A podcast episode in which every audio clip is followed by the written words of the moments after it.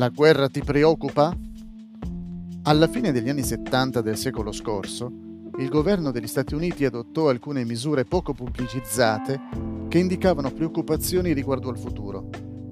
Ad esempio, l'Agenzia federale per la gestione delle emergenze prevedeva di raddoppiare la quantità di sali di oppio disponibili per le emergenze.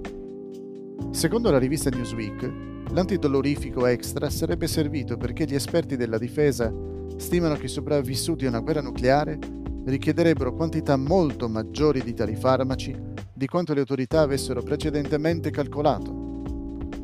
Inoltre, l'esercito degli Stati Uniti notificò a circa 200.000 ufficiali in pensione e soldati di 60 anni di età massima che si sarebbero potuti richiamare e riarruolare nel caso dello scoppio di una crisi. Il New York Times osservò Mai prima d'ora, in tempo di pace, i soldati in pensione sono stati oggetto di mobilitazione.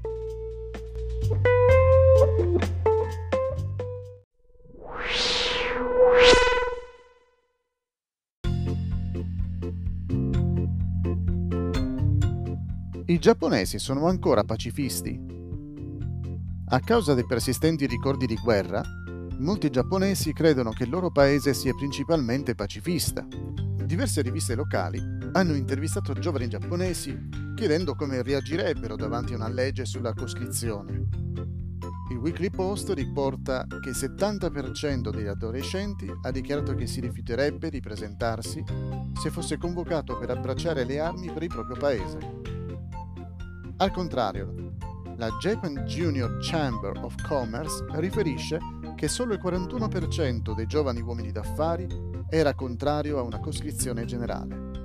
La maggioranza, il 53,9% di questi uomini d'affari, si è detta sostenitrice dell'armamento nucleare del Giappone.